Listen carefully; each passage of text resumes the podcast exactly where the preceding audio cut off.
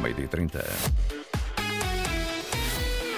Quais são os títulos do Jornal do Desporto hoje? José Pedro Pinto. Exclusivo Antena 1. Presidente do Atlético de Madrid desmente Pinto da Costa. Soyuncu não está a ser negociado com o Futebol Clube do Porto. Vitinha, avançado do Marselha, apontado aos Dragões. Neste jornal, o ponto de situação. José Peseiro, em entrevista, a cobiça a Jóqueres, o sonho de treinar o Benfica devidamente esclarecido e as ambições da Nigéria na CAN. Segunda volta do Campeonato abre hoje. Líder Sporting joga em Vizela. Nuno Borges faz história no Open da Austrália de ténis e já falou a Antena 1, ainda o handball, o futsal, o ciclismo e os elogios a Esqueta na NBA. Jornal de Desporto, edição José Pedro Pinto.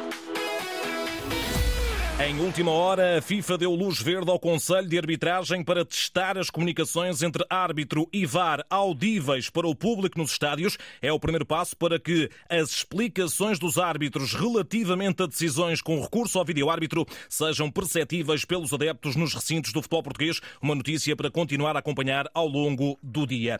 O desmentido daquilo que disse Pinto da Costa é o que se segue. Soyun Chu, central turco do Atlético de Madrid, que, de acordo com o presidente do Futebol Clube do Porto, estaria a ser conversado entre os clubes, afinal, não está. O presidente dos Colchoneros, Henrique Cerezo, acaba de negar tudo à Antena 1. Não, nenhum.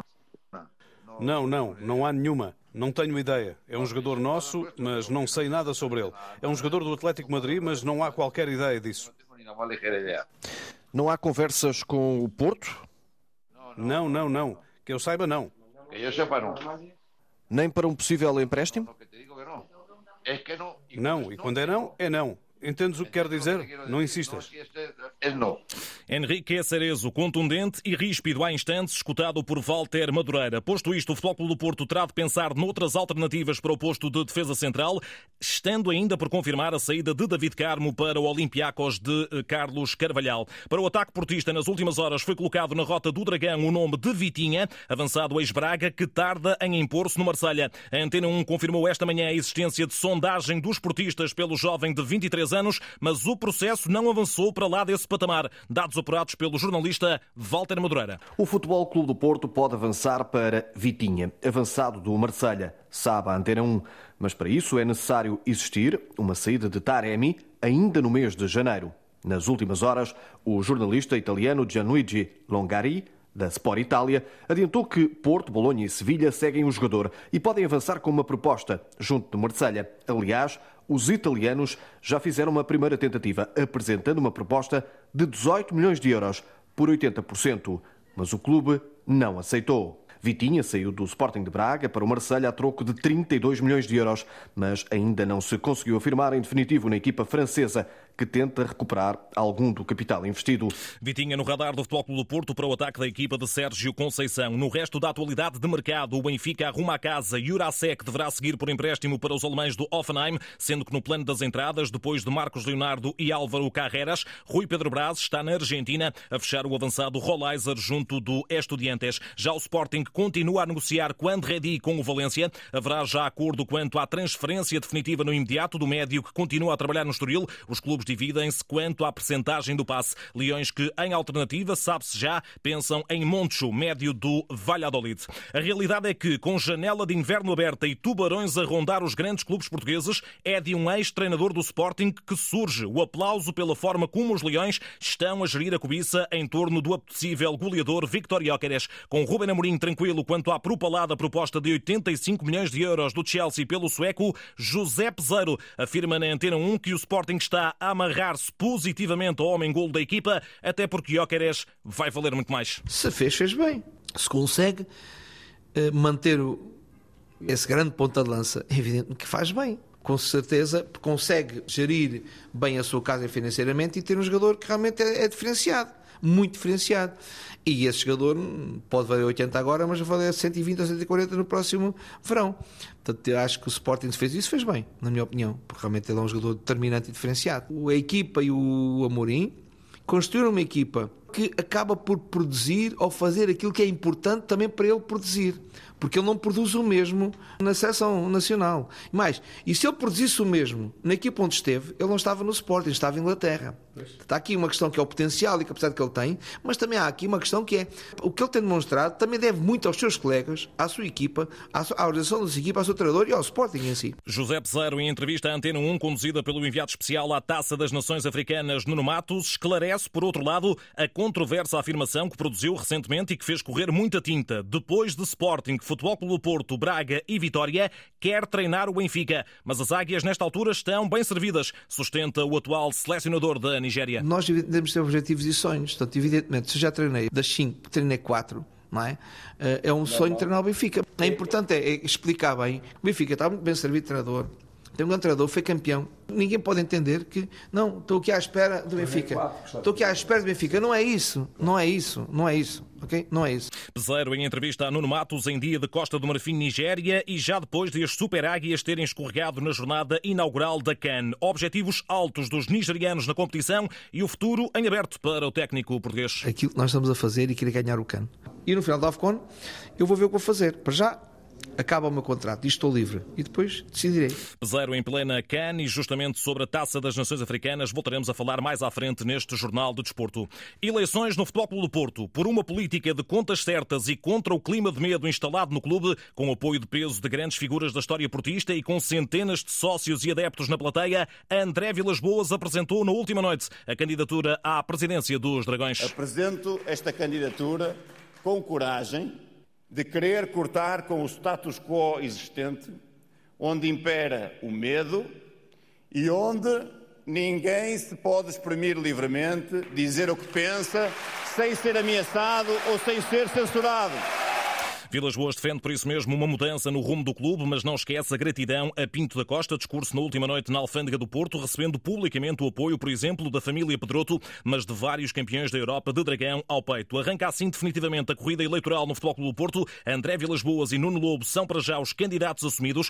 Hoje à noite, expectativa para perceber o que irá dizer Pinto da Costa em Fanzeres, onde tem jantar com a sua comissão permanente de recandidatura. Agora, a jornada 18 da Liga, arranque da segunda volta. O Benfica Benfica prepara a recepção ao Boa Vista, clássico marcado para amanhã. Roger Schmidt, que ainda não deverá contar com o reforço Álvaro Carreras e que tem ainda de baixa Bá, Neres, Bernat e Tenkstead, projeta a partida no Seixal à uma da tarde. Boa Vista Benfica amanhã com arbitragem de Gustavo Correia, vídeo-árbitro Bruno Esteves, relato de João Correia na Antena 1, RDP África e RDP Internacional. Entretanto, a segunda volta da Primeira Liga arranca hoje com o Famalicão Braga às 6h45 e o Vizela Sporting às 8h45. O líder defende a sua posição posição a norte, frente a um aflito penúltimo classificado. Arbitragem de André Narciso com Rui Costa no VAR e relato de Carlos Rui Abreu aqui na rádio. Antes, o ranking oficial da segunda volta da Liga, com derby domínio entre Famalicão e Braga e com os arsenalistas de Artur Jorge a tentar reverter o péssimo momento que atravessam com três jogos sem vencer. Na primeira volta, recordamos, vitória do Famalicão na Pedreira. Para hoje, árbitro Manuel Oliveira com Hugo Miguel no VAR e relato de Fernando Eurico. Voltamos a falar da CAN neste jornal, porque hoje arranca a segunda jornada da competição na Costa do Marfim e com destaque para a lusofonia, com a Guiné-Bissau a defrontar a Guiné-Conakry. Vamos em direto para Abidjan, ao encontro do enviado especial da Antena 1 e RDP África, Nuno Matos, e com a possibilidade, Nuno, de escutarmos as sensações do selecionador da Guiné-Bissau, Baciro Candé, a menos de duas horas do pontapé de saída. Estamos na Taça das Nações Africanas. Hoje começa exatamente a segunda jornada da principal competições de seleções em África. A Guiné-Bissau perdeu o primeiro jogo diante da seleção anfitriã Costa do Marfim. Tem hoje um duro teste, um teste exigente diante da Guiné Equatorial. Falamos da seleção que deu nas vistas no último cano nos Camarões. Bacir Candé está connosco, selecionador da Guiné-Bissau, tentar fazer o possível para conseguir os primeiros pontos nesta competição, Bacir. É verdade, vamos fazer tudo nós. A nossa obrigação é ganhar se quisermos continuar, eh, portanto, nessa, nessa senda de futebol africano. Eh, penso eu que temos que ganhar. Eh, nosso, o nosso objetivo principal é ganhar, fazer três pontos esperar, portanto, na última jornada contra a Nigéria. Basílio Canté, o treinador dos Juventudes, eh, que avançam para o segundo jogo nesta Taça das Nações Africanas diante da Guiné Equatorial. Tudo sobre a CAN e principalmente sobre as seleções da lusofonia para acompanhar com os relatos de Nuno Matos nas ondas da RDP África. Para além desse, Guiné-Bissau, Guiné-Conakry, já daqui a pouco às duas da tarde, no mesmo grupo, às cinco, Costa do Marfim, Nigéria, Nigéria de José Peseiro, que escutamos já neste jornal. Mais logo às oito da noite, o Egito de Rui Vitória procura a primeira vitória frente ao Ghana, dois candidatos a vencer a Taça das Nações Africanas frente a frente. Agora, dois feitos históricos para o desporto português, o último dos quais esta manhã no ténis. Nuno Borges apurou-se pela primeira vez na carreira para a terceira ronda de um Grand Slam. Foi no Open da Austrália que o tenista luso, número 1 nacional e número 69 no ranking ATP, bateu o espanhol Alejandro Davidovic Fokina, 23º na hierarquia mundial. Triunfo histórico frente a um top 25 em três sets com os parciais de 7-6, com 9-7 no tie-break, 6-3 e 6-3, com Nuno Borges a confessar-se nas nuvens esta manhã na Antena 1. Estou muito contente, uma grande altura para ter a minha melhor vitória de carreira, a melhor de 5 sets aqui em Grande Slam, a valer mais sem dúvida. Muito orgulhoso, muito feliz. Já estou infelizmente a preparar-me para o próximo jogo de pares amanhã de manhã, portanto não tenho assim tanto tempo para desfrutar e a verdade é que uh, tenho um desafio amanhã portanto não dá para, não dá para estar a inventar muito. Estou, estou muito contente pela, pela exibição. Terceira ronda, primeira vez, uh, estou, eu sonho, vou continuar à procura de mais. Quem quer que seja, vou, vou tentar dar uma melhor e, e continuar a, a alargar o sonho. E quem vem a seguir é o búlgaro Grigor Dimitrov, 13 no ranking ATP. Entrevistado já noite dentro em Melbourne por José Carlos Lopes, Nuno Borges recorda o incrível primeiro set decidido no tie-break. O primeiro set eh, ali fulcral, não, senti que não joguei muito bem, mas não estava estava muito fácil de jogar, bastante vento, muitos altos e baixos nesse primeiro set. Eu achei um bocadinho cabisbaixo e senti que consegui aproveitar bem isso. Eu não, não comecei a servir muito bem, mas, mas senti que acabei muito melhor do que, do comecei. Soube usar um bocadinho o vento a meu favor também. E claro que depois de ganhar aquele primeiro set sempre deu algum ascendente e aí então eu achei que ele acreditou um bocadinho menos e deu-me mais um outro ponto de borla e e principalmente nos breakpoints que tive contra, senti que, que o joguei bem, fui duro, decisivo, servi bem quando, quando precisei. Estou muito contente pela, pela exibição. Nuno Borges vai dar um salto considerável no ranking mundial de singles masculinos. Já amealhou mais de 150 mil euros de prize money neste Open de Austrália, prova na qual vai também estar em ação na vertente de pares, categoria na qual também Francisco Cabral avança para a segunda ronda, formando dupla com Henry Patton, depois de bater os anfitriões australianos Tristan Shulkat e Adam Walton. De gigantesca vitória para outro feito áureo, desta feita no handball, com a seleção nacional ainda a respirar a confiança do triunfo categórico de ontem sobre a Noruega, 37-32 no arranque da main round do Europeu. Direto Antena 1 com Hamburgo, ao encontro do enviado especial da Antena 1 ao Campeonato da Europa, Nuno Perlouro, a quem pergunto como foi o café da manhã dos Heróis do Mar. Olá, Nuno, boa tarde. Olá, Zé Pedro, boa tarde. Eu diria que o despertar da seleção nacional foi preguiçoso e sorridente. Os jogadores puderam ficar a dormir até um pouco mais tarde, foram tomar o pequeno almoço e depois passaram a manhã a descansar. Quem estava naturalmente feliz era o presidente da Federação de Handball de Portugal, Miguel Laranjeiro, que falou de uma grande exibição ontem frente à Noruega. Foi um excepcional jogo de Portugal, foi um excepcional resultado. Talvez tenha surpreendido eh, algumas pessoas, mas não aquelas que conhecem por dentro o que vai na alma uh, destes uh, atletas. E Miguel Laranjeiro não esconde o desejo da seleção nacional continuar a dar alegrias aos portugueses. Cada jogo é um jogo.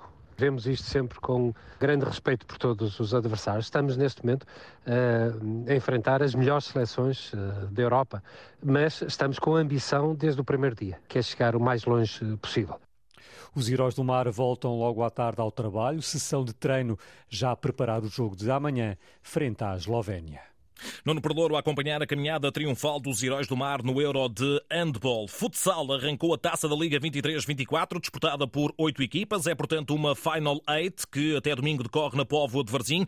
Já temos a primeira equipa apurada para as meias finais. O Leões de Porto Salvo eh, bateu o Caxinas por 4 a 1. 4 a 1.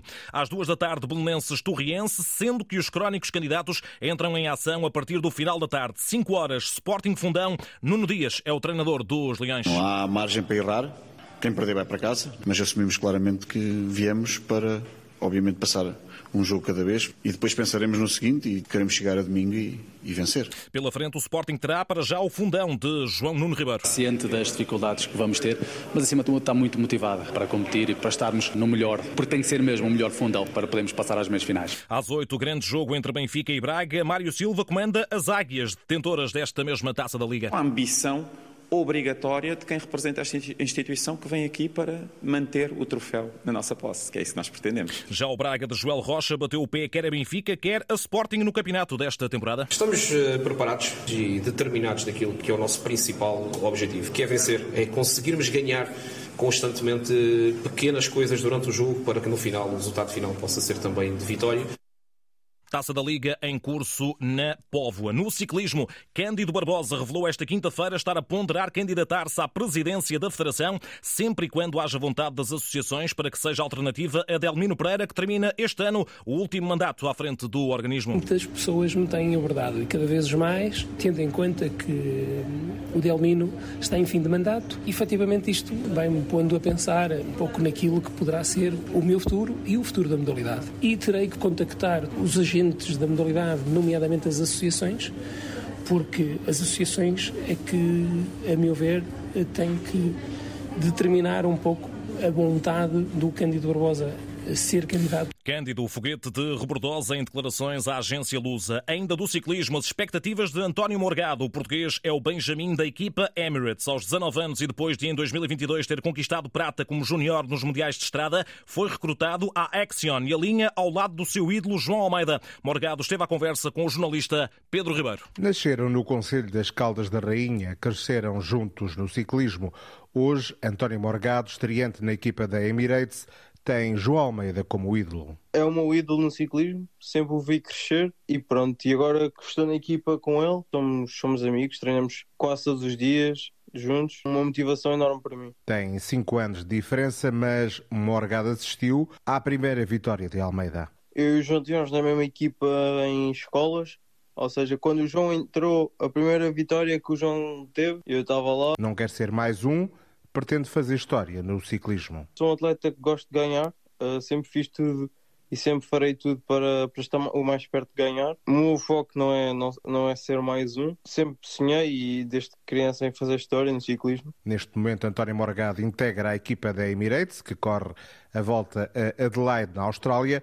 Após a primeira etapa, o corredor das Caldas da Rainha é 43º da geral individual, a 10 segundos do camisola amarela numa prova que termina domingo. Pedro Ribeiro, neste ciclo de entrevistas Antena 1 aos corredores portugueses que lá por fora avançam para a nova temporada velocipédica. Fechamos com NBA e com referência para os seis pontos e oito ressaltos rubricados por Namias Queta na vitória da última madrugada dos Boston Celtics sobre os San Antonio Spurs por 117-89. O treinador dos Celtics, Joe Mazzulla, confessa-se rendido ao impacto do posto português.